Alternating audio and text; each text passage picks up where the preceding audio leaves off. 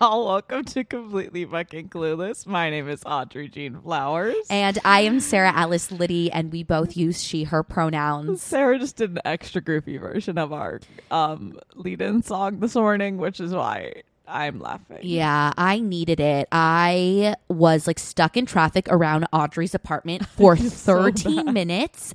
I have just like never seen this area this crowded. Like there were trucks everywhere, traffic everywhere. Like even coming into the city, And it's there a was Tuesday, traffic. and it's not a special Tuesday. right. I was like, it's a Tuesday. She's not a special lady. the only thing I thought was like Fashion Week. Me too, but I'm like, why Tuesday? I, I have no idea, but like you know when you've just like been in the car for a while and you start going like stir crazy, like that's what I feel right Oh, now. have you ever been trapped like in a tunnel, like where there's just the traffic is not moving? Yeah. I one time there are several like tunnels that are right in a row, like basically going in and out of Boston. Yeah. and I just got stuck in them over and over again. No. I literally, I was in high school and I was like, at a point of so crazy that I was like, what if I just leave my car here? I know. what if I just get out and just walk away? And then I was like, no, that's a bad idea on a variety of levels.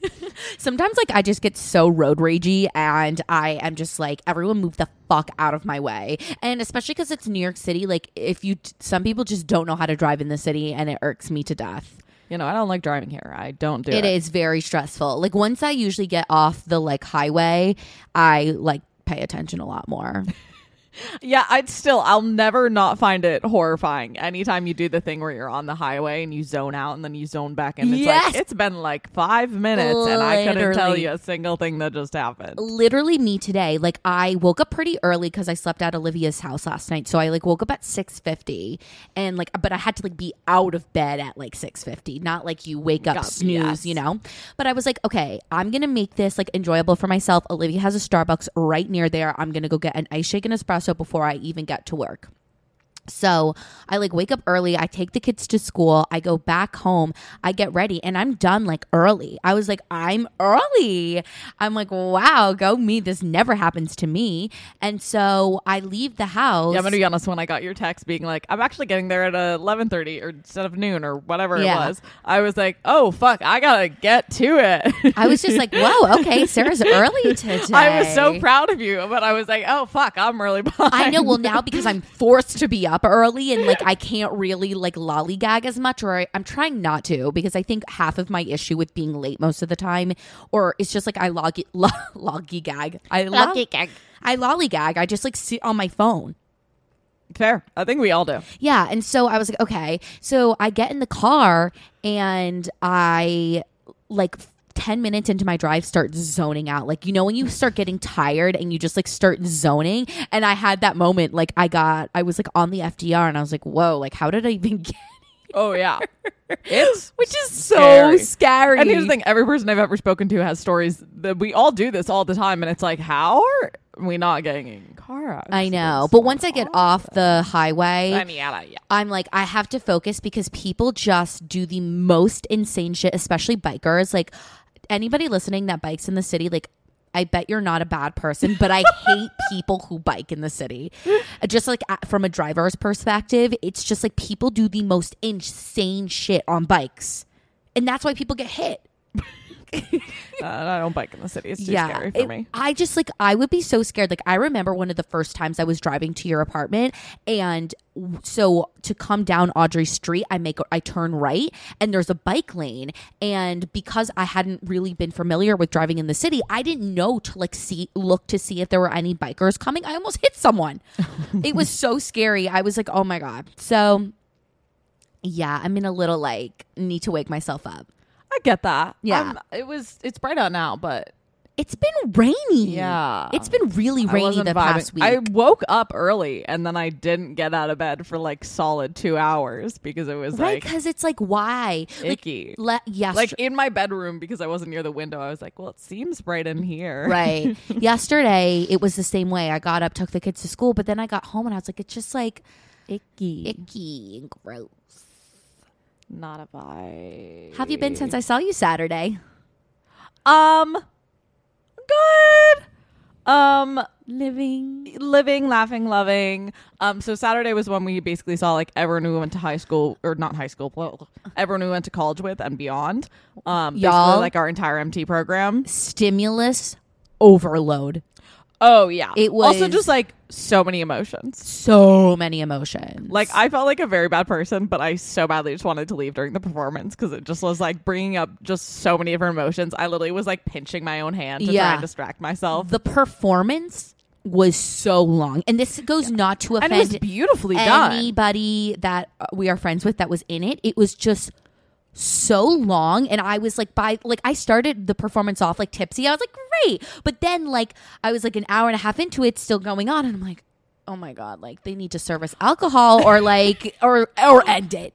well, we also thought it was going to end at a certain point, and so I need to go to the bathroom, and so did Sarah and our friend. And so they went, and I was like, "No, I, I don't want to risk missing missing." So I stayed, and then like.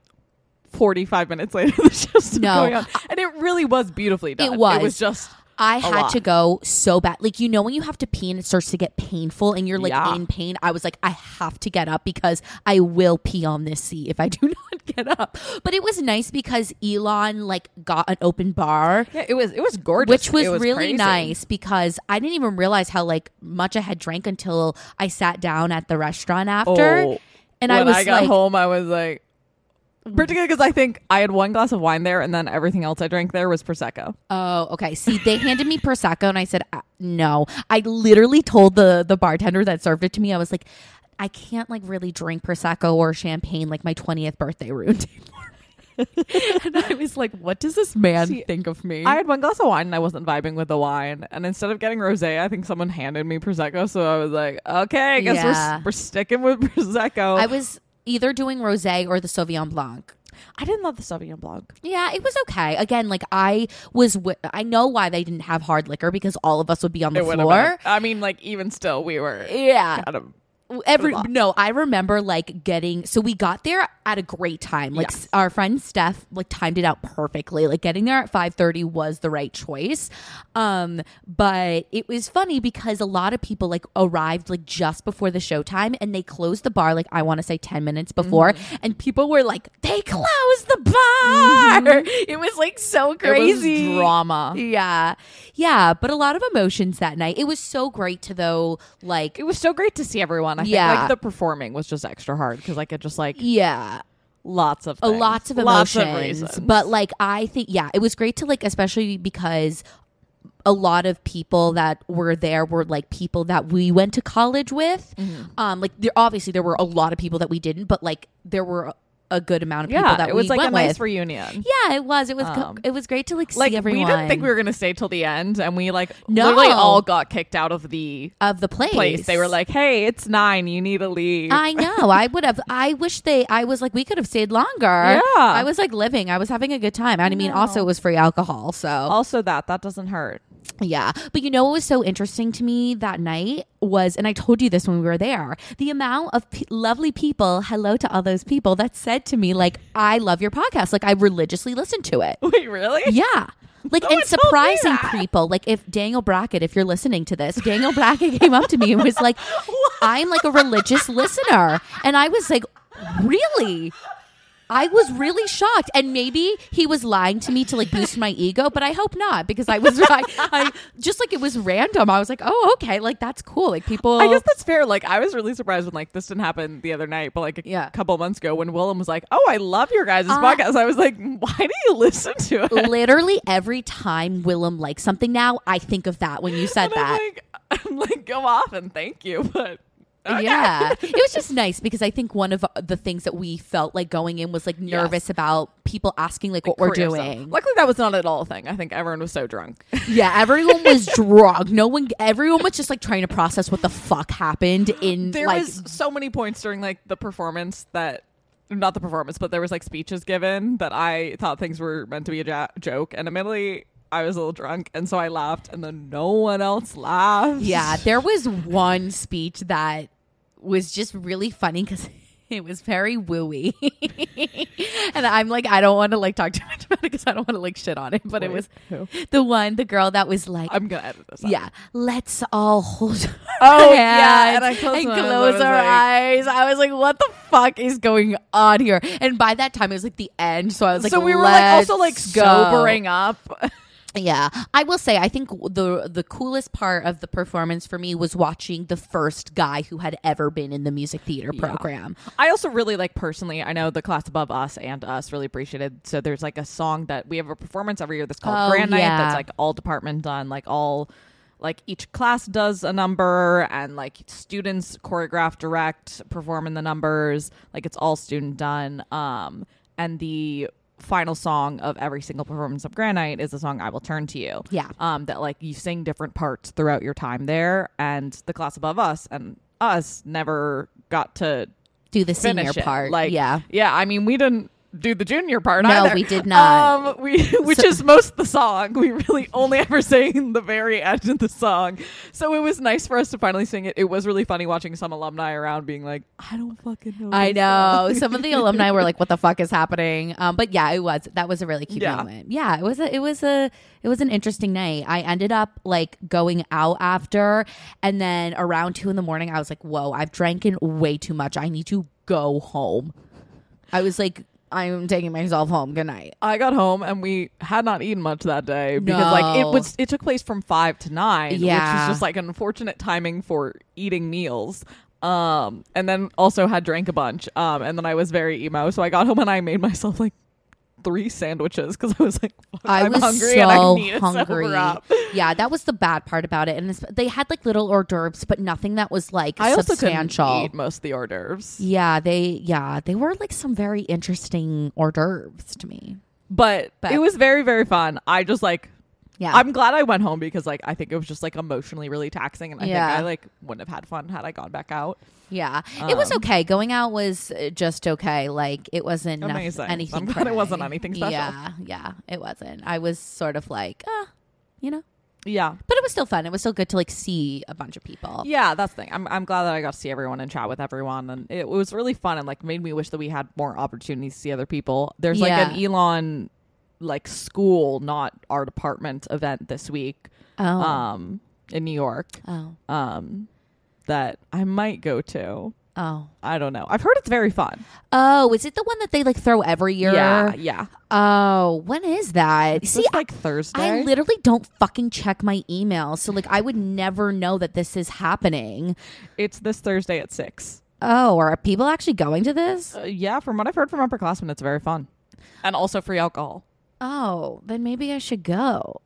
I mean, I'm probably gonna message our class and be like, "Who's, Who's going? Yeah, But maybe I we feel should like- do that. Or I feel like some of the people in the hmm. class above us are going. So It I'll probably go. depends. Sometimes it's tough to like come back like g- come to the city after I babysit because I'll just like get too lazy. Also, like I'm just feeling like so tired because like as I adjust to this new schedule, I'm just like there are so many hours in the day that I have to keep my eyes open. Like what the fuck? Yeah, I'm debating it mostly because I feel like the other Elon event was just like very emotional for me. yeah, it was just And- like overwhelming. Yeah. Um, but then also the coasters in my apartment tend to stick to whatever cup they're on, and I don't. Sarah just picked up her cup, and the coaster fell, and it scared me. I don't know why. Um, I'm probably gonna cut that out. An iced vanilla latte. It's so so Always. good. Always. Um, but then I'm also like, I fly out to Vegas on Saturday. Right. I was gonna say, are you excited for Vegas? I am. I can't believe it's like No, can you believe it? Because insane to me. Olivia's birthday is on Saturday. I know. Um, Olivia, if you're listening to this, don't listen right now. I have not gotten their present. Sarah, you've done this every time. I do this. Okay, but like also the present this time is a lot easier. I'm not making it. It's something I have to order. There's So a, just order it now. It's on Saturday. I know. I am gonna order it today. Okay, Sarah, I'm gonna remind you. No, I'm gonna this. do it here. I'm gonna do it after we do our podcast swap today. I'm doing it. Um, I have a reminder. I know. I am just so bad. I used to be like such a great gift giver, um, and lately I'm just like slacking. I don't know why. I either kill it or I don't even make the mark, and that's because like people that I'm close with, as they say things that they want throughout the year, I try and consciously Yeah, write them down, which makes it so I either like fucking kill if I remember to write things down, Yeah. or I'm just like guessing. Oh, you know what you have to tell the people about? What? Your Oh, date. I went on a date. I went on a date. Um, it was rather anticlimactic. Um, but I'm glad I did it. Like, Yeah. it was just like very neutral. Like, I feel like I've been on like now like four first dates in the total of my life. Um, not even adult life, just life. Yeah. Um, I feel like the first two were really bad. The third was really fun, but then we never had a second date. And this one was just like she was very nice. Yeah. She was cute, like had lovely conversation, but we just literally had no chemistry. So it was Yeah. just like like it we haven't texted each other back. I think we both understood like as we were leaving, we were like, Okay, bye, have a good rest of Have your life. Have a good life. um, but we went to a cool place in Brooklyn. Cool. Um, which had lots of disco balls, and I was like, I have a disco ball in my apartment, and she was like, Oh. cool. um, but so we're gonna we're gonna g- g- keep trying. I feel like you know my goal is gonna be like maybe one or two dates a month because as much as that sounds like very little. That's a goal that I might meet. Yeah, I feel like that's like good. I mean, it'll be so interesting, um, y'all, because today we are talking to like somebody in um the social media world who focuses on dating, Dating. relationships, love life. Her name's Ilana Dunn. Um, and it'll be really cool to like get her perspective. Yeah. Like I was watching her content yesterday and the positivity that she radiates in this dating world i'm just like so curious like and i get it it's social media so part of it is like performative sometimes but like wow you're so positive about it. Like when i'm single i was literally saying this to olivia last night i was like when i'm single i'm not fun no i'm not not fun i'm just like sad i'm like man See, I think you're very fun when you're single as well. Oh, thanks. I don't know. I think I get in my I think I get in my head a lot about it. Mm-hmm. I actually I mean, you'll probably hear it later in the episode, but I want to get her perspective on it. Like because some people also feel this way sometimes too, like when they're single and you'll like compare yourself to people that are mm-hmm. like in relationships or think lesser of yourself because you're not in one. Like I've I always like felt that way. Been in relationships more in your life than I have. I like I've have. only been in one. And that's because like I remember in high school, like I would like look around the room and be like, who's in a relationship and who's not. And if I wasn't, it was like this. no one in my me. high. I mean, it's, some people were, but there was not many relationships in my high school. So weird. Oh, because theater kids, like they were just like, Boarding school, theater kids. Yeah. there was. Like also just like weird rules, like you couldn't really, like you couldn't Right, like, how would you- over. right. Like the one date, or, or I went on like one and a half dates while I was in high school, but one of them literally took place on campus. that's so crazy. Which like we literally had people we went to school with come up and approach us. Really funny story. We were like, there's this gazebo that was like in the middle of this field that we were hanging out on. okay, This girl who uh, was from the same town as me came up to us, even though we were like in the middle of having a date, and just hung out with us for like an hour. Oh. and I thought it was very weird. Flash forward about mm, month and a half. They date, and I was like, Oh. you know what? oh, okay, I'm not particularly surprised by this. right. I feel like high school dating was so funny because it wasn't really like like all both my first dates in high school were like at my like one was at my home, one was at the other guy's home. Yeah, it, it was Like- literally we were just like on our campus. Yeah, it was and our silly. campus wasn't big. That's so awkward. I'd be like, people are watching me. it, it was like that Yeah. because people also. Were Talked. right. Oh, I remember the first time someone asked me out at Walnut Hill. I I did not realize that he was about to ask me out. Um, we'd been like hanging out with a group of friends all morning and or afternoon or whatever, and he was like, "Oh, I forgot my water bottle back at the whatever. Will you come with me?" And I was like, "Sure." We were walking. I feel like such a douchebag for this. Oh no. and like he started asking me i think like questions and then sort of got to like my dating life and i feel like i was like oh i'm just not really interested in dating someone right now like i'm Oh. i'm really busy and then like when i realized like he was still gonna ask me i like just like found someone on the campus and i was like i need to go say hi to them and i literally ran away and then two weeks later i went on the date with the other guy Yeah. so that I literally said like, "Oh, I'm really just not interested in dating, Dating, right and then, now," yeah. and then went on a date with someone, which I'm like, "Jerk move of you." Yeah. Um, but you know what? You let him move forward. I was not ready. I literally ran away. Oh my goodness. But yeah, I think it'll be such a cool episode Yeah. because especially because we haven't had anybody on that has like expertise in this. Yeah, because it's someone I feel like. I'm, what's the opposite of an expert? Uh, a not amateur. But like, be, like in negative. I want like amateur, like A dummy? ex. I'm thinking of those books like dating for dummies. yeah, yeah. yeah, I know. I, I'm, I a, I'm a, a dating dummy. Well, also, it's just like she's very interesting to me because like consuming her content, I was just like, wow, like you have like really like good advice, and obviously you've been in this field for so long. But like also like what makes someone go into that field? Like I'm curious, did like you grow up like watching your parents have a really great relationship, or like what? Because for me, like relationships, like I could like.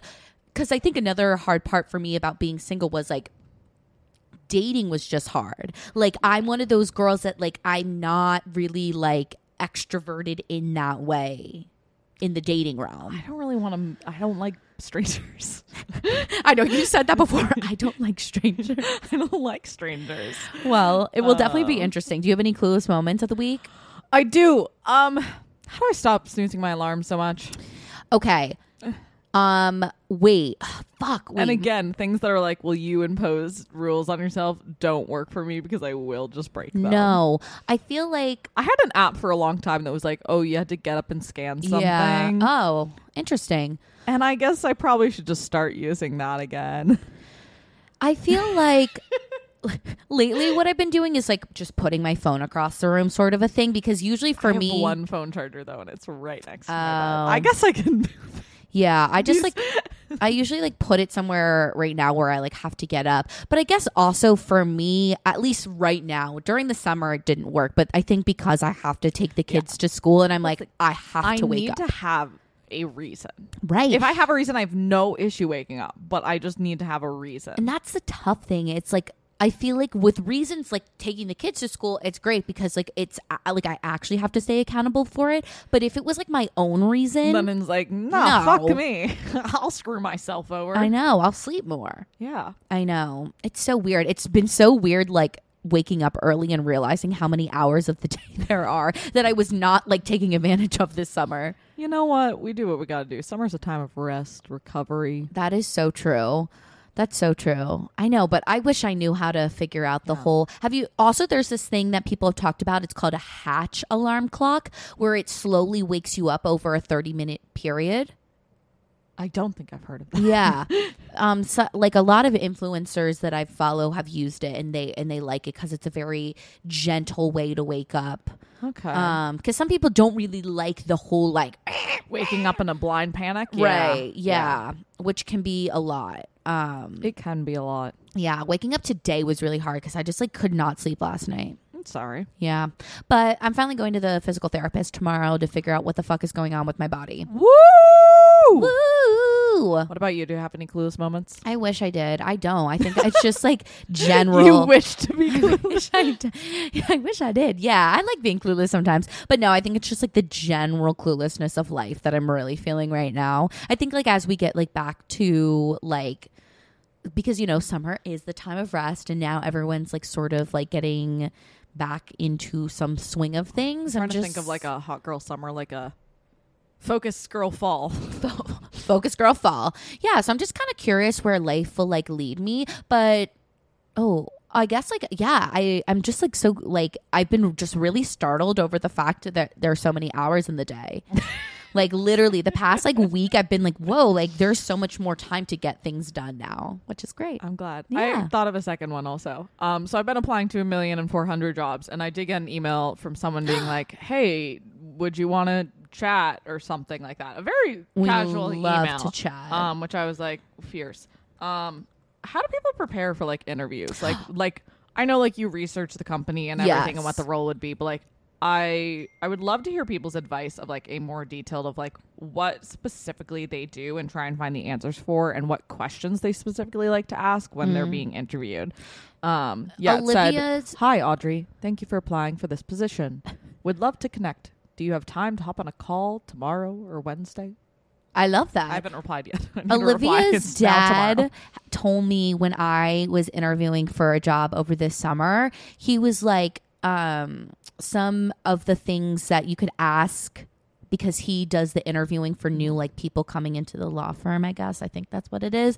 And he said people will ask like um like what type of like what are the responsibilities of this role what are like qualities of somebody you would like to see in this role um there was some other ones i'll find it and i'll send it to you I would love that. I know Yeah. like the only question that like I've really like for a lot of things, like I also used it for our agent series, um, and with casting directors is like, what is one thing you think that your company could be doing better? Right. Or that you like not dislike in a negative sense, but like what is a weakness you think you guys have? Yeah. Yeah. I feel like that was like stuff that Because it shows whether or not they'll be honest about it. If people say there's nothing, bullshit. wrong right because i think like i from doing that prep work in um senior sam like i generally know like what i think my strengths and weaknesses Mm-hmm. are like just as a general person um but yeah no i have an interview this week too and i'm like wow look at us us. guys we are advancing in this world watch out I've made it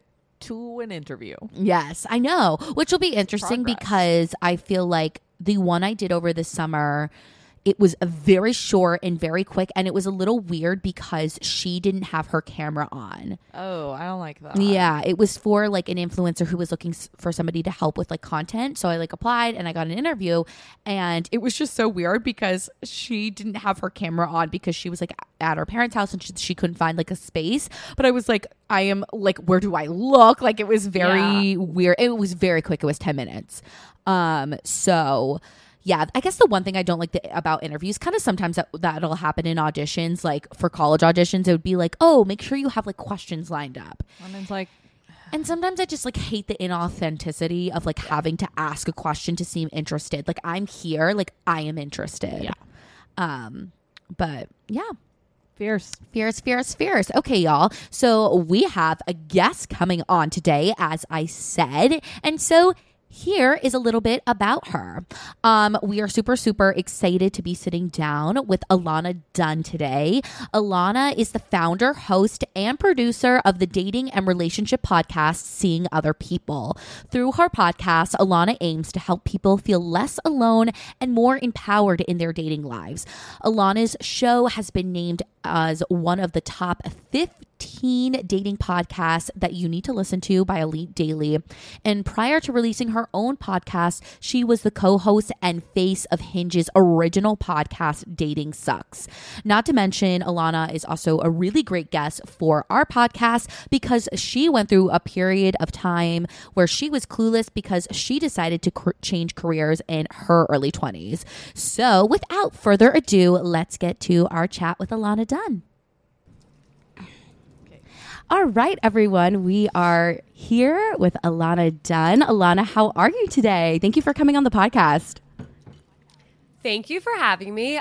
I feel really accomplished. Yes, right you are. You are. Ilana is sick, unfortunately.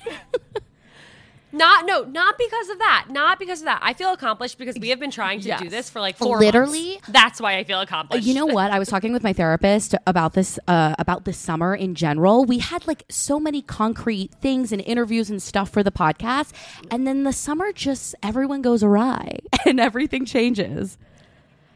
It's so hard. At first, I thought you were going to say you were talking to your therapist about how many times I canceled. No, no, because we've done it our fair share of times too. We had interviews and and things went wrong, or like the summer is just like such a different time for people, you know. Yeah, it's been it's been a wild ride. but here we are. We're finally did it. here, and we're super excited to talk to you.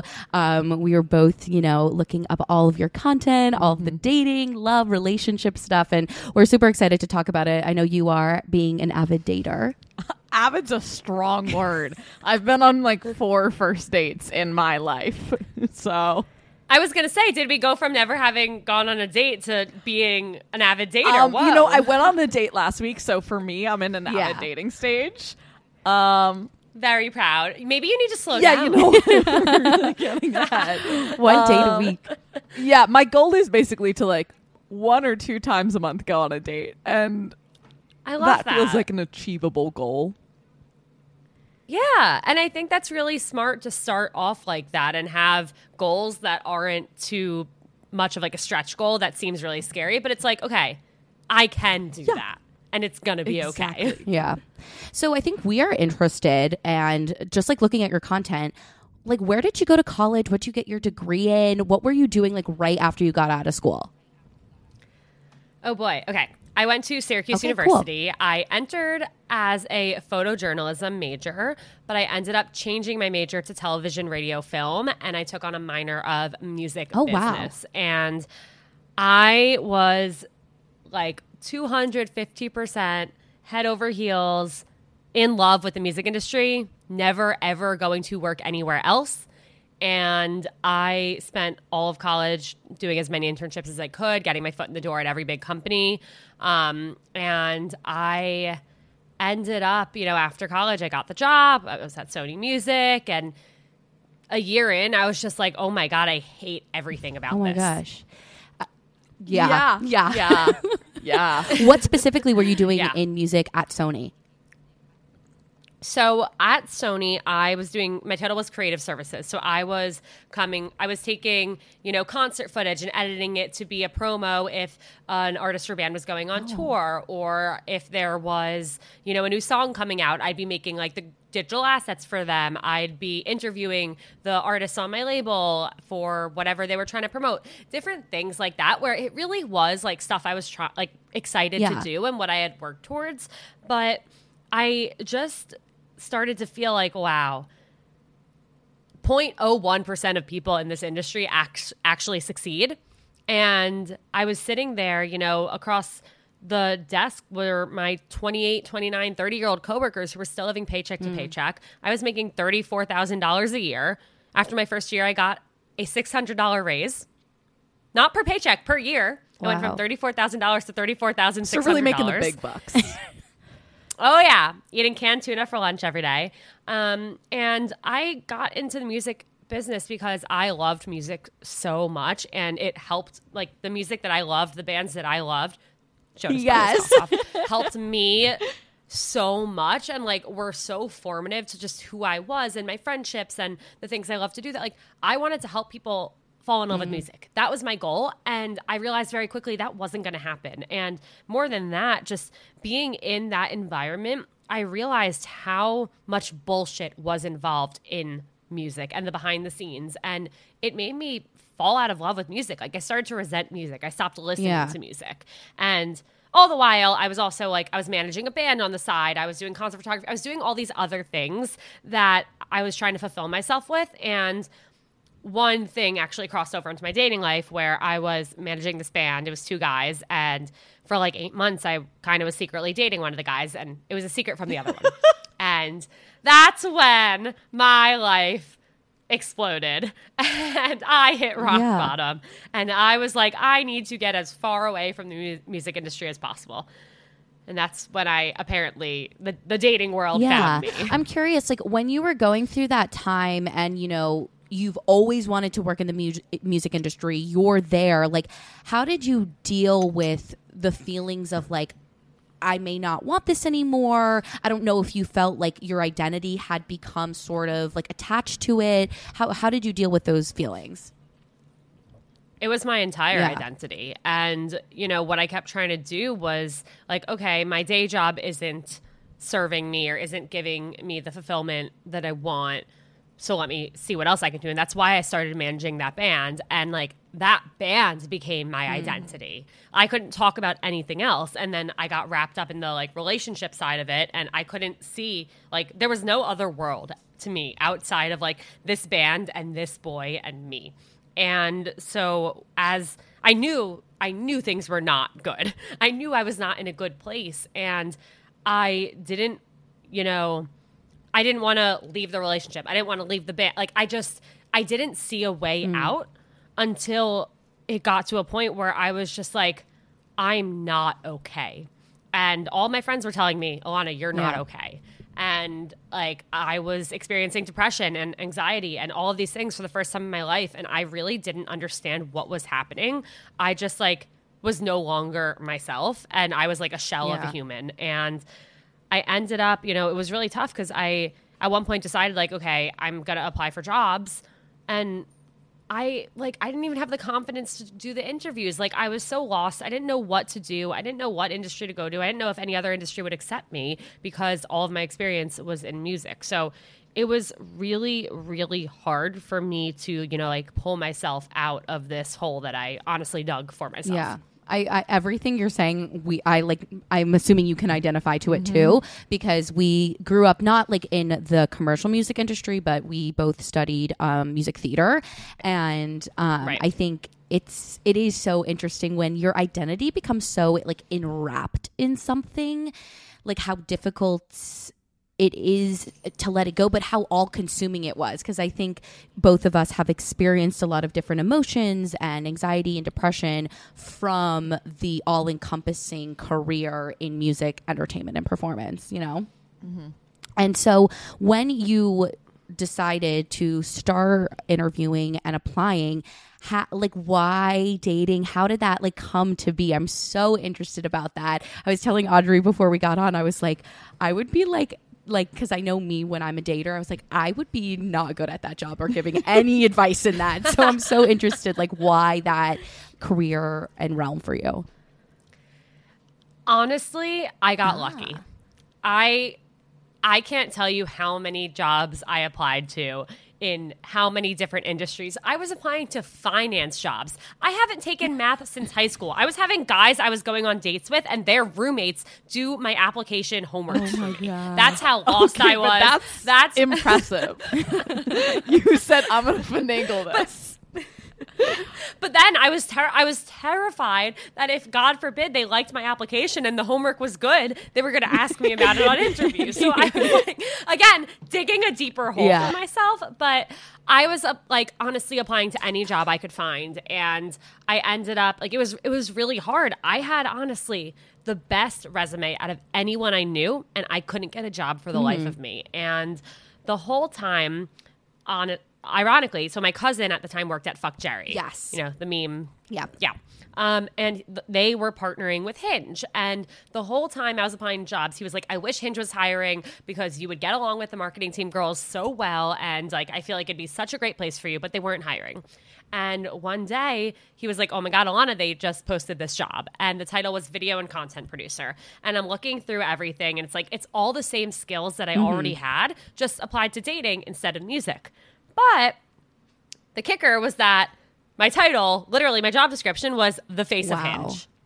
And and they wanted me to be this like on camera personality. And yeah, I had been on camera like four times when I was interviewing bands and I will never send those links to anyone because it is horrifying how bad I was. But I was like, no, I want this Yeah. job. And because the whole time, here's the thing it's like I was at no point, like by no means a dating expert or anything like that, but I was always, for as long as I can remember, the friend that my friends would come to for hmm. advice about what was going on in their dating lives. Not because I knew what I was talking about by any means. I was about to ask if I could Oh, curse you- on the yeah. show, I mean, and I was like, and then I was like, well, I was like, the title is completely Yeah. fucking clueless. So I had no clue what the Yeah. fuck I was doing, but I wanted to listen, and I was always just like an ear and like a shoulder for my friends to lean on, and so I was like, this sounds like something I could actually Yeah. be good at. Um, mind you, my dating life was an absolute fucking dumpster fire at the time, but I applied for the job. I got I got an application assignment. I worked my ass off on it. My friends who were like a little more like on camera facing in their roles like were helping me with my like the videos I had to submit and I ended up ha- getting an interview and it was like a 5 hour long interview with like fuck. 20 people in person and I got the job. Wow, five hour interview. We were literally just talking about because we both have interviews coming up, and our interviews up until this point have always been auditions. And we were like, what do you even talk about in an interview? Like, what happens there? Wow, like five hours? That's insane. That sounds terrible. it was scary, but it felt really good and I was really excited to be there and I walked out like kind of saying to myself, I feel like this is I feel like this job is mine. And I I didn't know this at the time. I found out honestly like a year and a half later. They didn't interview anyone else. After I left, they were like, "We're hiring her." Wow. That's Um, awesome. So that's how I ended up there. But again, I was a fish out of water. I had never really done this before. I had no idea what the fuck I was doing. So it was definitely a transition. Uh, being at Hinge, so now you're the face of Hinge. Like, what were what were your responsibilities in in that realm? Like, was it around like was it like when TikTok was happening, or was it just like Instagram? Like, how was it?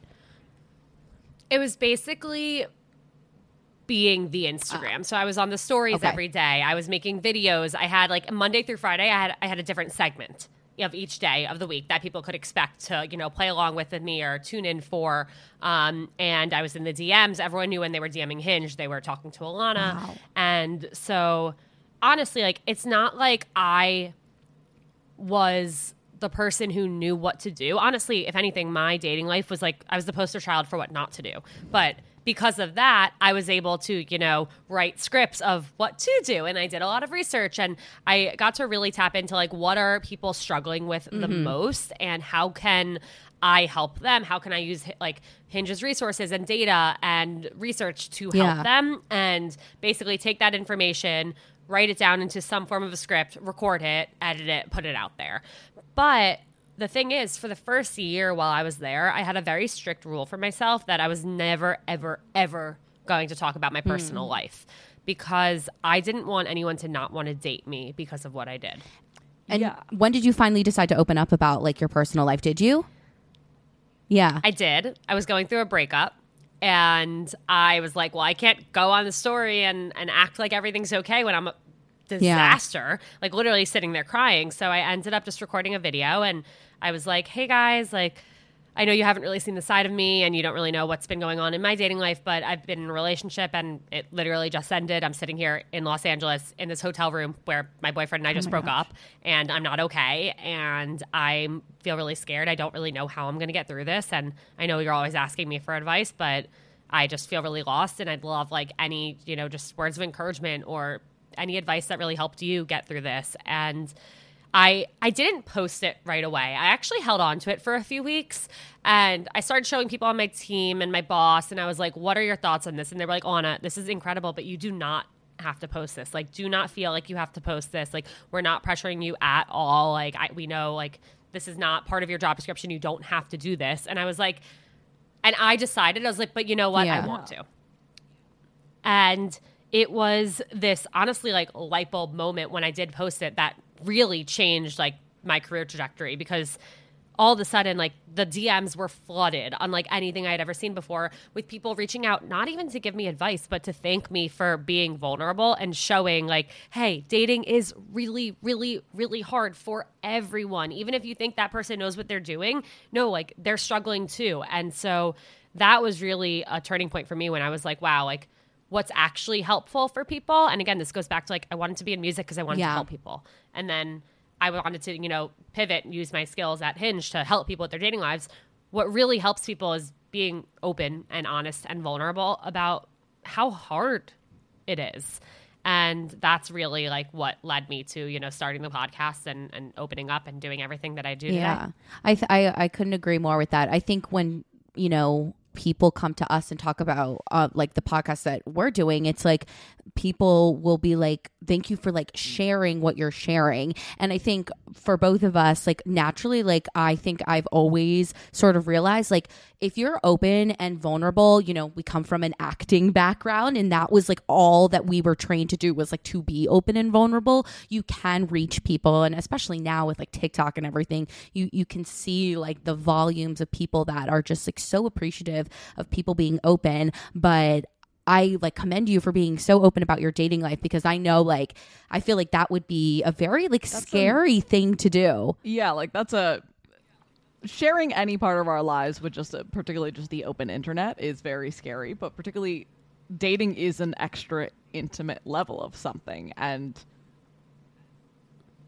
did you ever end up running into the situation where like you had someone who didn't want to date you because of you've been sharing out like did your fears yeah that wasn't a question did Yeah. your fears yeah I know, I know, I know. what you're Manifest. Did- yeah. this is why i let sarah ask Yeah. the questions Um, wait. Speaking of fears, I was listening to your. I think it was like the best, like the best friends Oh, yeah. quiz th- episode, and your fears of like not being able to give your kids the life that you had. Like that's literally my biggest fear. So I totally relate, and thank you for sharing that. Holy shit. Um, but fear, yeah, it was never outright like i don't know i mean maybe people swiped left or decided to not go on a date with me once they figured out what i did i definitely kind of teetered back and forth and, and would switch up my profile a lot between saying i Yeah. worked at hinge and then just not having it on there because a lot of people thought like i was joking or i was just on there for like research mm-hmm. or just to take like you know take screenshots of what they were saying. So that was a little complicated, but I never really I think because I made it very clear like I will never say your name. I'll never talk about like what you said to me. If anything, I'll talk about how things made me feel.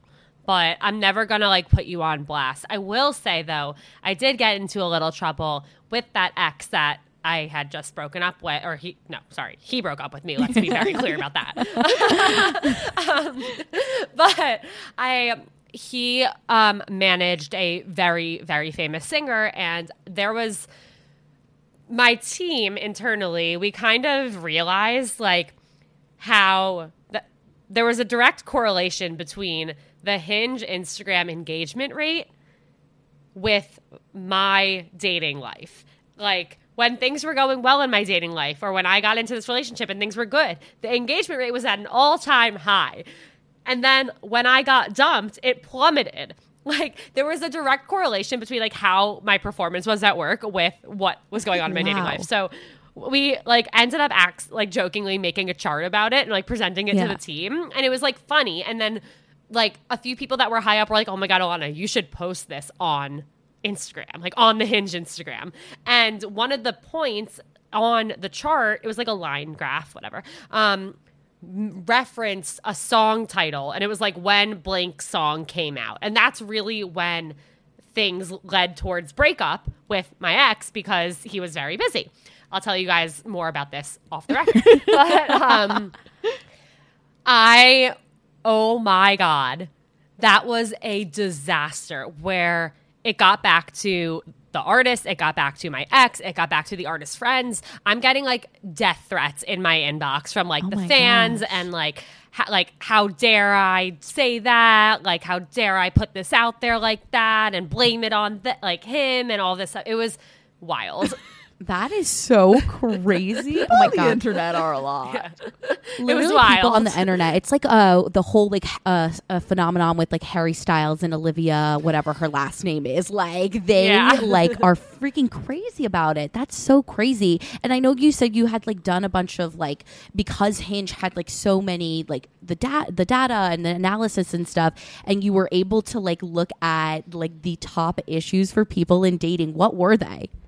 it honestly everything goes back to communication. I communication. figured. Um, so that can span on like intentions and not like making assumptions about someone's intentions. That could go to ghosting or like why do I always Yeah. get ghosted? Why do people ghost? Um, a big problem was time. Like how do I find time to date or you know where do I start? Like if I feel like I'm really busy with work, like but I do want to find Yeah. somebody. Like how do I prioritize that? But I think the it really the biggest thing was communication. So when did you end up leaving Yeah. Hinge and transitioning into doing your podcast?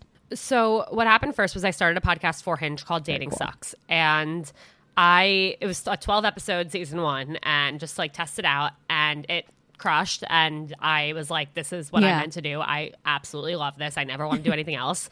It wasn't. I wasn't doing it instead of my job. I was doing it Right. on top of everything else I was doing. Um, but as that happened, Hinge was kind of going through a transition of like when I started there, it was very much in startup mode. Like, okay, you're here, go do whatever you want, try things out, throw shit at the wall, see Yeah. what sticks. And then the last like six months that I was there, it was very much like there are 40 people who now need to approve this and like make sure it aligns with all of these values and goals and our mission and our like goals for the, the next 14 months and whatever. And so it was really, really difficult to like get season two, quote unquote, Yeah. approved. Even though in my mind, I'm like, well, I could be here doing this the entire time. Like everyone's asking, when is it coming back? Like I'm itching to do this. It doesn't take away from anything else that I'm doing. And it was a really frustrating process where like I wanted to be creating podcast episodes and helping people so badly. And I felt like my entire job just became like fighting to do the things that I knew were the Yeah. most helpful. Um, and all the while, um, Hinge was actually in the process of shutting down social media. And I just didn't know. So, like, no wonder nothing was getting approved. But um, I actually ended up losing my job. I got let go in November of 2020. And mind you, I thought I had the most job security on the planet. I was the face of Yeah. the brand. And I never imagined that I would lose my job. But I was miserable Yeah. by that point. I wanted to leave so badly, but I was also in this point where I was like, well, where am I going to go? You know, I now figured out this thing that I love to do that I'm so passionate about. And the only other companies I could really like do it at would be like Betches or Barstool. Mm-hmm. And I'd have to like pitch myself and my show to them. And I have no confidence right now because I'm trying to get this thing approved and they want to prove it. And I don't really understand Yeah. why. So I felt really lost and confused and like again like what do i do now where do Mm-hmm. i go um so getting let go was actually like the biggest blessing in disguise and i th- during that conversation i felt like a 200 pound weight being lifted off my shoulders because i was like wow i'm like Mm-hmm. Right. free and i knew i was like i'm not applying to jobs i don't want to go work for another company i know what i want to do and i'm going to do it and i'm going to figure it out i'll freelance on the side i'm just going to make it work and that's what I Yeah. did. I'm curious, like, because you've had these like two big like par- parts of your life where you you know had this moment of like i'm lost and i don't know where i'm gonna go from here in those periods of time like is there any advice that you think you can give to people that are in that period like h- to make it through? Were there certain things that you did or certain things that you like um, felt and let yourself feel to get to the point of you know being out of that period It's very confusing. It's very Yeah. scary. I would say, you know, even if you don't know what you're going to do next, figure out what are the parts of the jobs that you've had or, you know, the classes you've been in that you enjoyed and just go on LinkedIn, look at different job descriptions for companies for positions that you've never heard of and start figuring out like, oh, there's like that thing in a job description that actually sounds like something I love to do or I like wish I was doing in a past Yeah. job or like what I wish I could do and really explore because there's so much more out there than you can possibly imagine and you could end up finding yourself in a job that you absolutely love that a few months ago you didn't know existed. You didn't never heard of the company. You didn't know that type of position was real. And so what I did, you know, the first time, even actually when I backing up for when I was applying to jobs out of college, um, and I was really scared, like applying to jobs in the music business. It's a really hard field to get a job in. Even with the resume that I had, I I couldn't get a job for like four months. It took four months to get that job at Sony. And I was like, I don't understand. Like, I did everything right. Like, why can't I get this job? And it's just hard. But what I did, and I think this is honestly the best thing I did for myself, I book made a bookmarks folder on my like Safari, Google Yeah. Chrome, whatever. And I did check every day, is what it was called. And every single company that I wanted to work at, I had their job board bookmarked. And I would check first thing in the morning and like at six o'clock at night. That way, if any job was posted, I was going to be the first one Yeah. to see and the first one to apply to it. yeah So I would definitely suggest that if you do know what you want to do. And if you don't, just keep talking to people. You never know like who is going to know of someone who knows of someone who has a role that could be right for you. But in terms of, you know, just like feeling lost, like I think there's this really big like misconception out there that everybody knows exactly what they want to do with Yeah. their careers. And guess what? I thought I did and then I was totally wrong and I had to then start over and figure it out again and then I lost my job and you know nobody has it all figured out. There's no such thing as a dream job. And I think that's the biggest thing I learned from all the companies I worked at, from all the places I interned. It's like there no matter how glamorous a company name seems, no matter how cool the office is, no matter how happy the people seem on the outside, like once you get there, it's Yeah. a job.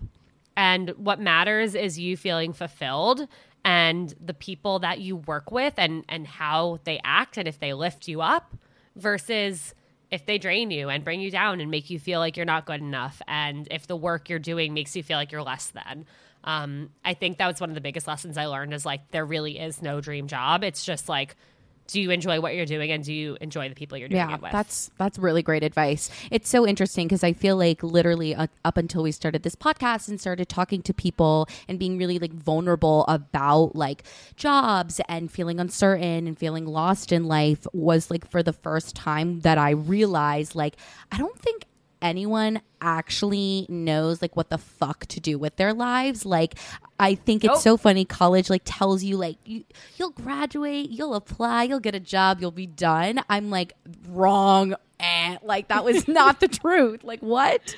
And so it's so funny because it's just such a jarring thing because you leave college and you know you have internships in college or other jobs and it's all very structured and then um, it's all of a sudden not and there's a lot of different yeah ways to get jobs and and you know random people that will end up coming to you and being like oh here's an opportunity here why don't you try this um, we're both in very big experimenting phases of our lives and doing the whole like LinkedIn and searching and trying to figure out like what is the step we want to take.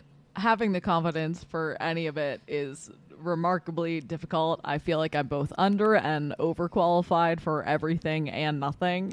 Um, and just Yep. hearing from someone who like made the transition to like a different field is really nice to hear because uh we're making very big field jumps and like a whole football field. Um that was a bad joke. Um but- funny. yeah uh, yeah it, yeah i like we're in the midst of that that stage of just endlessly applying for things and just really hoping for the best so it's nice to know we're not the It's- only ones who have done this You're definitely not. And here's the other thing I'll say is like there are all these things you hear. It's like you have to stay at a job for X number of years, or you know, if your resume shows that you bounced around too mm. much, nobody's gonna want to Yeah. hire you. Like if you end up at a job and six months down the road, a year down the road, you're like, you know what? I really don't like this. This is very different than I thought it would be, or I'm really unhappy. Don't be afraid to go find a different job.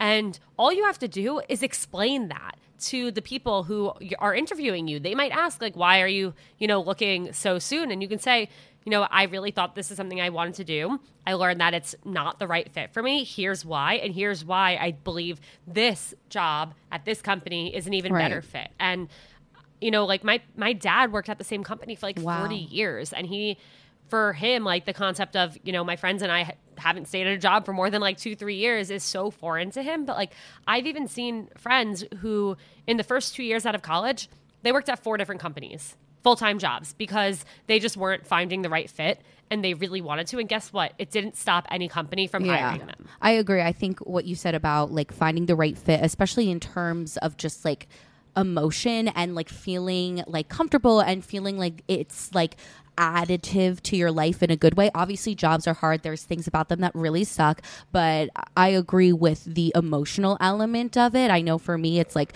when I'm working on something or when I'm in something that like feels emotionally good, like it feels like you you have a purpose or you're moving forward or there's passion there. And so I think that is a really great piece of advice for jobs. Sorry. No, I'm just curious about so when you now you've left Hinge, it's 2020 like pandemic times. Um what was your trajectory to starting seeing other people?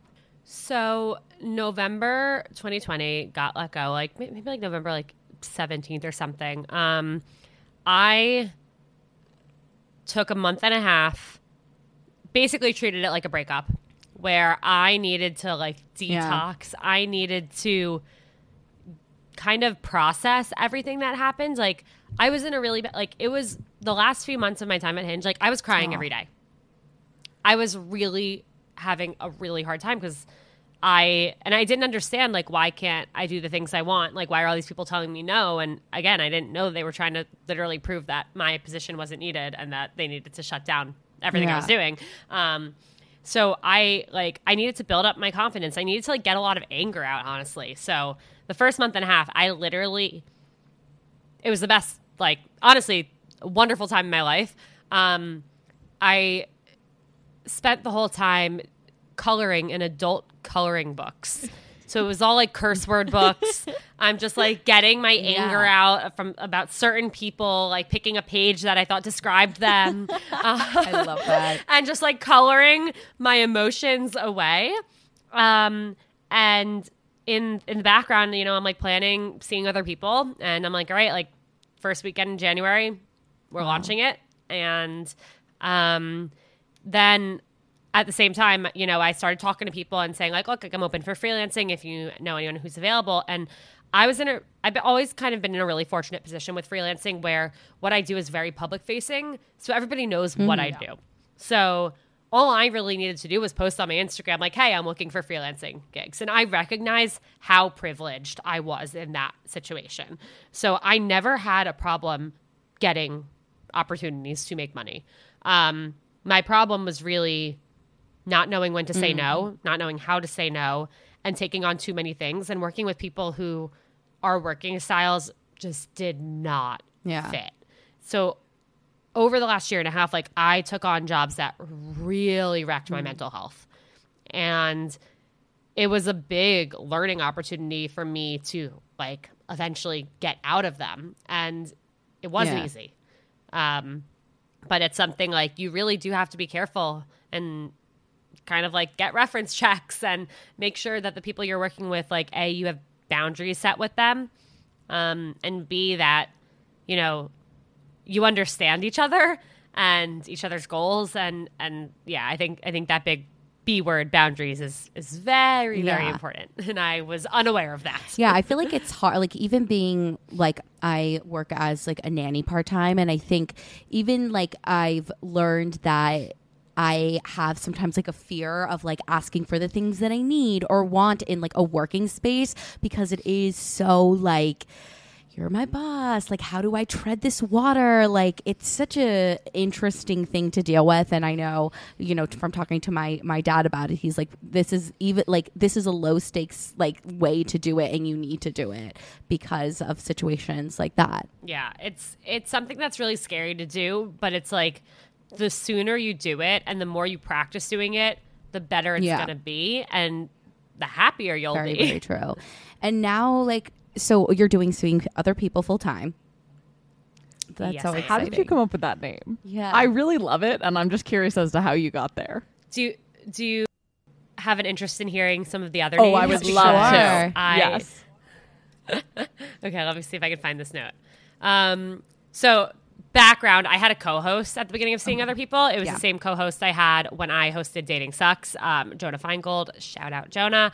Um, it was actually one of some a name that he pushed for. I really didn't like it. Um, let me see. Hold on. If we. uh, so we went through probably hundreds of names the first time around with Dating Sucks. And then we went through probably another 100 or 200 this time around.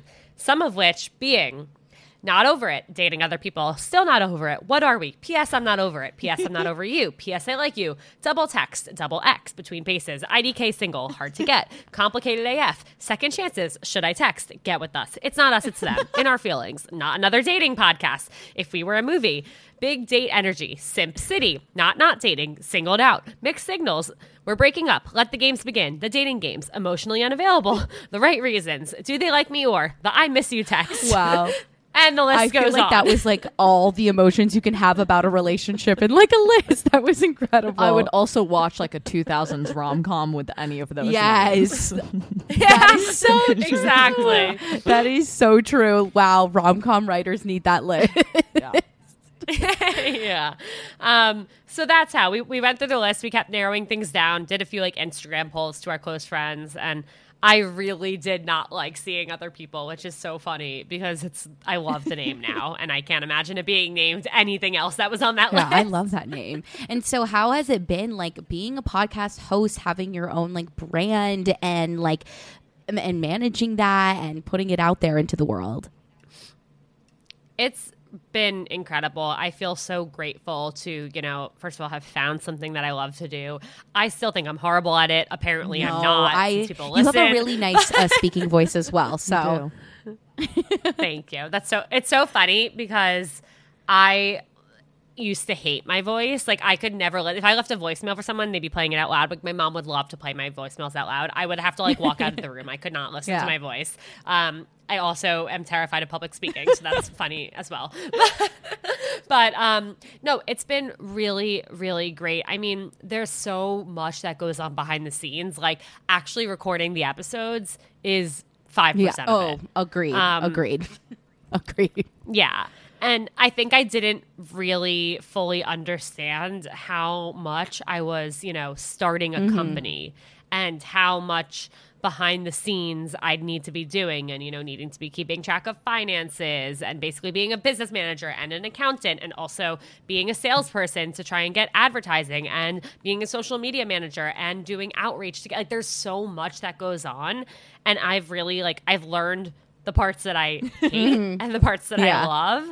And you know, it's it's something that like with every job there's going to be things that you don't love doing, but at the end of the day, like for me it's completely worth it and you know, I think this point is this next chapter where I, I want the show to hopefully grow more and, and, you know, maybe put together a team of people who, so I can bring on people who are better than me at the things that I hate doing and know I'm not good at, but still do. Um, I think that would be really wonderful.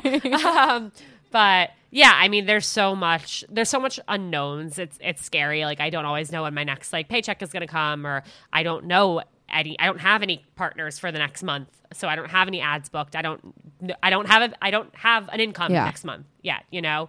So it's is really scary and that's something that I kind of like battle with mm-hmm. every day, but I'm like I know that what I'm doing is taking a big risk, but I know that I need to take this risk in order to get to that next stage that I want to get to. That's amazing. Okay, now we have some like dating questions, more dating geared things because everyone was like, we need help, which is Oh yeah, and I think we got the most responses to any question we've posted ever. Oh my god. so I think one thing people are super interested in, and honestly, I am too, is a dating profile, especially the prompts. Somebody is really interested in knowing like what prompts to use, like how to make the most out of your prompts on your page. Great question because I think a lot of people really struggle with this and understandably because making a dating app profile is like So selling yourself Condensing and yourself they don't to, tell you how to do it. things, yeah.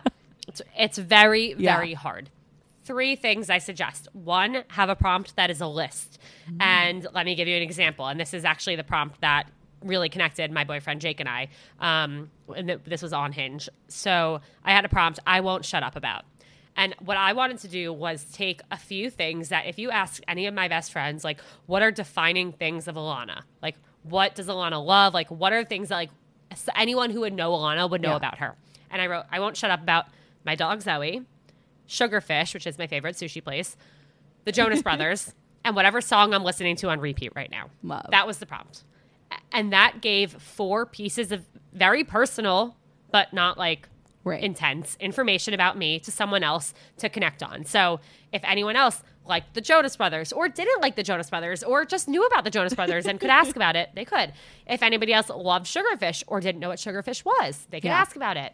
If anybody else had a dog or was interested in dogs and wanted to hear what kind of dog Zoe was, how old Zoe was, they could message me about that. So things they or someone even could ask like what song is on repeat mm-hmm. right now. So that was one thing. I highly, highly recommend a list of like defining things that make you you. Another thing that I think is very important is put a question in your profile because as we know, people are very stupid, especially on dating apps, and don't know how to start conversations. So we need to give them all the help that we possibly Totally. can. So whether it's a question, whether it's saying like typical Sunday, like, you know, waking up, going for a walk in the park, and then trying to find like a new Mezcal bar. What's your favorite spot in town for Mezcal? Or, you know, exploring an area of the city I haven't been in, searching for the best donut. Do you have a favorite? Anything like that where it can be specific to, I think, in particular a type of food or drink that you like and asking them where they go for that. Because that also leads like anybody can answer that and that leads into date conversation. That leads into let's get off the app and meet in person and go do this thing. So i think that's really important. Um, another way you could do that you know i had um, if anyone needs help i, I offer dating app profile Oh, revamps um, nice. so I had one of I had one of those with this woman, and she was mentioning how you know she wasn't having trouble getting matches and getting dates, but she was having trouble connecting with those people and finding the right people. So what I said to her, I was like, "Well, tell me about the last like two or three people that you've actually felt a connection with or were really interested in." And she starts telling me about these two men who one of them was like worked for NASA and the other was a poet. and very, very different things. But from the way she was explaining these guys to me, I was able to pull out that she really was interested in the fact that they were hmm. passionate about something. It didn't matter what that thing was, but they were really passionate. And so I said to her, like, well, it sounds like you're really attracted to passion, and it'd be great for you to know from the get go, like, if they're passionate about something and what that thing is, so you can connect over that. So we put a question in her profile, and it literally said, the one thing I want to know about you is what is something you're passionate about? Yeah. Not that hard. Wow. I'm not. This is making me reflect on my own profile. I know, I'm like, what my are you thinking about your profile? bad. it's bad. I, I, it's not awful. It's just not good. Well, guess what? That means there's room for improvement. Growth. I know. And I mean, continuing with the dating app thing, I think it's super interesting because a lot of people can like have that like negative view on the dating app. And so this is kind of like a double ended kind of question. Um, for people that are like, I hate dating apps, whatever, like, how would you suggest they kind of maybe shift the mindset? And if somebody is looking to try and meet someone off a dating app, what is your advice there? So, first of all, nobody loves Yeah. dating apps. People aren't on them because they're awesome and it's so much fun. so, know that, like, yeah, it can be really hard out there. There are people who have been on the apps for years and haven't had success, but all it takes is one. And maybe your person has been in a relationship this whole time or has lived in another state. And now, guess what? Like, there are always people getting out of relationships, getting back on the apps who are looking for the next person who is going to be their life mm-hmm. partner. Or somebody is just moving to New York or Nashville or Miami or wherever in the world you live. Like you never know who's gonna come on the app, so don't fully write them off. At the same time, um, I ha- I have to mention like don't be negative in your profile. Like don't if you are gonna be on the apps and you hate the apps, don't say like the worst mistake I ever made, like downloading this stupid I app. see that like, so no- often. really? Yeah. It's oh. horrible. It's so horrible. And nobody's ever going to want to match with you if you're already being negative. Like, you want to be positive. Don't talk about the things that you hate. Like, we're all not happy to be here, but we're all here. Oh, no. So that's the kind of club we're in. But listen, just because dating apps exist doesn't mean that ways to meet in person stopped existing. And I think people have that like messed up kind of outlook on it.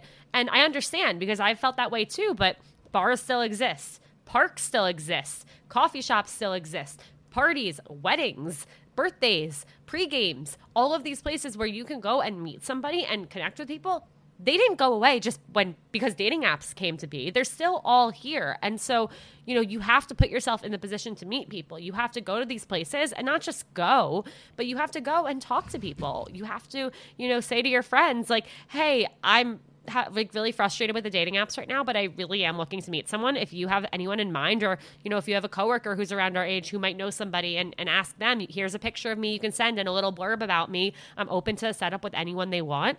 I think that's an amazing way to meet somebody, but people don't think to do that because they assume that if somebody had someone to set you up with, they'd be setting you up with them. You, you have to bring it top of mind and give them the tools they need to set you up and then be open to the setup. That is so good. That's very good. I know. So Go. I know that, like, obviously because you worked there, like, you have a lot more experience with Hinge. But I was wondering, like, what are your like thoughts on the other apps, or like, if you had to like sort of like sum up the differences of them, like in a couple of words, how would it be? one. That's good. Okay. So, and here's the thing for me, I mean, there are a lot of great things I could say about Hinge, and there are a lot of not great things I could say about Hinge. For me, it was the app that worked the best for me before I worked there. I never actually ended up getting on a date from Bumble.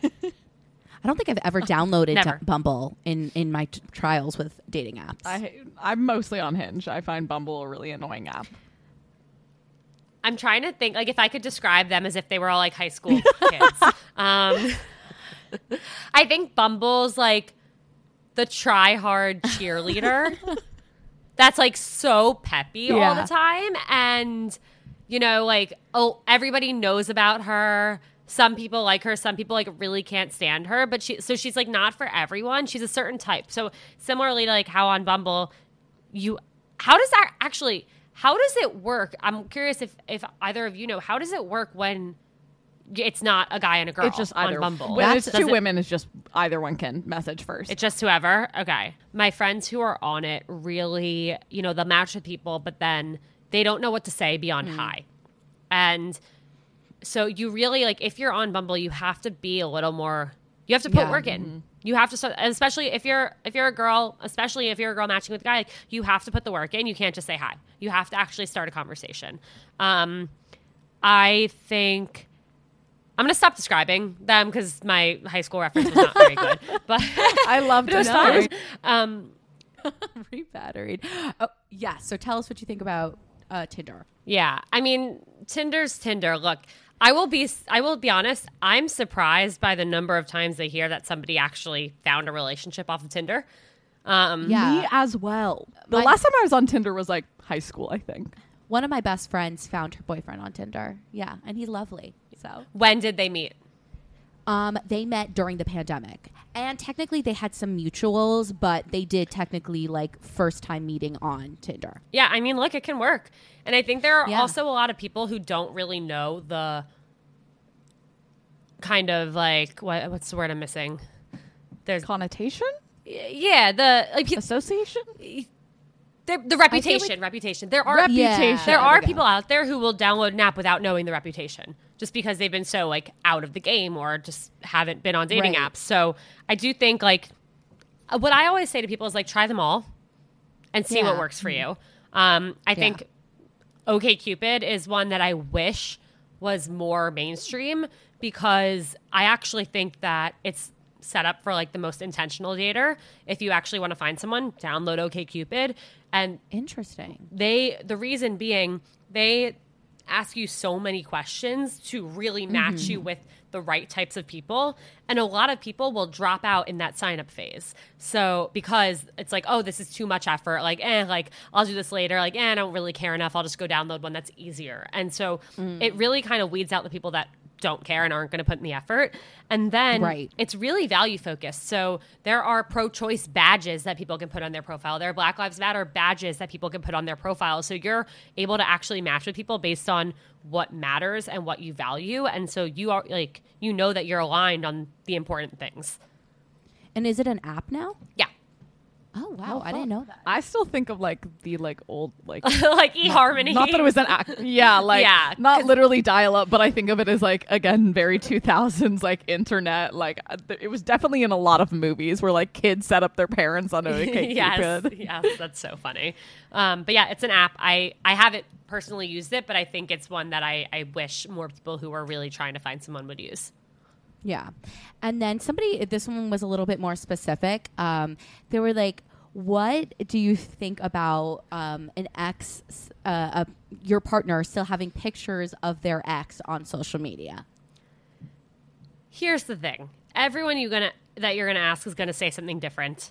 Yeah. Um, I think that there are a lot of people who it's an absolute no for. The second they break up, they remove every single picture. I think there are a lot of people who don't really use Instagram that much, where like they don't know. So, for example, my ex boyfriend from high school is now engaged, and if you look at his Instagram feed, he went from one serious relationship to the next to the next, and he's been with this girl now for like seven years, but Yeah. he's posted probably 20 pictures in his life. So if you scroll, not you don't even have to scroll to see his ex girlfriend, and he's engaged now. So it's like, Right. But like he doesn't really use Instagram, is my assumption, Right. Um, so I think there are people who it's going to, you know, be the, the pictures are going to be there because they don't really care and they're not thinking about it in the same way that you are. So I wouldn't judge somebody. Like I still have pictures from, you know, my ex that broke up with me in that hotel room. You'd have to scroll really far to find them, but they're there. I didn't delete them. Yeah. Um, does that mean I'm still into him? No, they're just they're they were pictures that I posted and I don't hate him. I don't I didn't feel the need to delete him. Like it didn't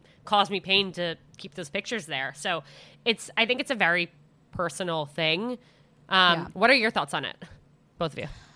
I am one of those girls that like once I think for me in order to really establish a break like I need to get rid of the photos and sort of do the blocking and whatever because I have very little self-control and so I'll kind of go back um but like my current partner right now uh like they don't have any they're not an avid Instagram user like literally last year they posted for our one year anniversary they posted one other photo and then they posted for our two year anniversary so i feel like in the same case i'd be like if there were pictures of exes on their profile i'd be like i know you don't Right. really engage in social media you know I I archived. I never fully delete, but I archived all my photos with my ex. But that was only because I didn't initially when we broke up. I only did when he then went and asked two of my best friends and roommates behind my back if I'd been cheating on him, and then wrote a song about me, how uh, calling me petty, immature, and privileged. Shut and went- up. oh, he literally when we broke up, he was like, "Could we talk about it, like getting back together in the fall?" And I was like, "Yeah, I'd absolutely be open to that." And then he wrote a song and called me petty, immature, and privileged. And I found out about the song from my mother. um, so then I archived all of our photos. You guys can't see me, but my jaw's on the floor. i'm dying But Oh I'm my not attached to someone deleting photos with their ex. I would have kept them up had he not been a tool. Yeah. The what's There you go. funny for me, Jake, my boyfriend of a year and a half, like, we just moved in together. He oh. has never posted me on his Instagram. And if you were to tell me a year, two years, three years ago that I would date somebody who never posted me on their Instagram and I would be okay with it, I would have laughed out loud like so much. and been like, "You're out of your mind! Like that is not okay. What is he trying to hide me? Like what? What do you mean he's never posted me?" And you know, he, Jake hasn't posted in four years on Instagram. Like, so he'll repost my stories, but he's never posted me on the feed. And like, it's never once bothered me, which is so weird because in any other relationship I've been in in the past, I'm like, I was so anxious over like, oh, if I post a story, will they repost it? Or like, like here's a good picture of us. Like, are they going to post it on the feed? Like, can I post it on my feed? Like, you know, there was so much like thought and anxiety surrounding it, and Yeah. it's so interesting now that I like, like he's literally never posted me, and I just don't care.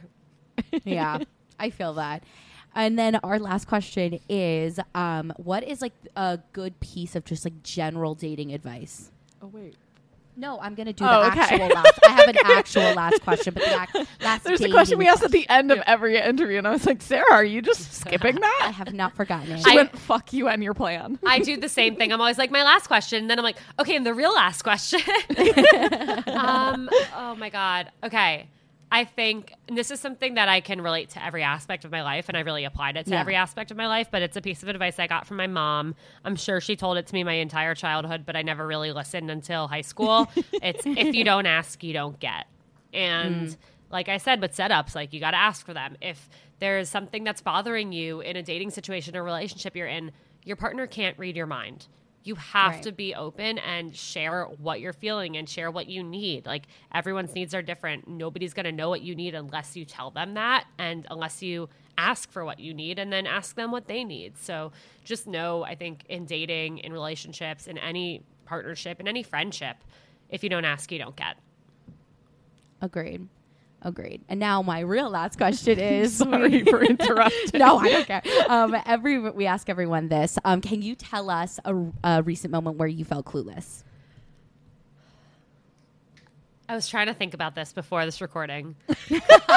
It, it can literally be whatever. It could be silly. It could be whatever you want it to be. There have been so many.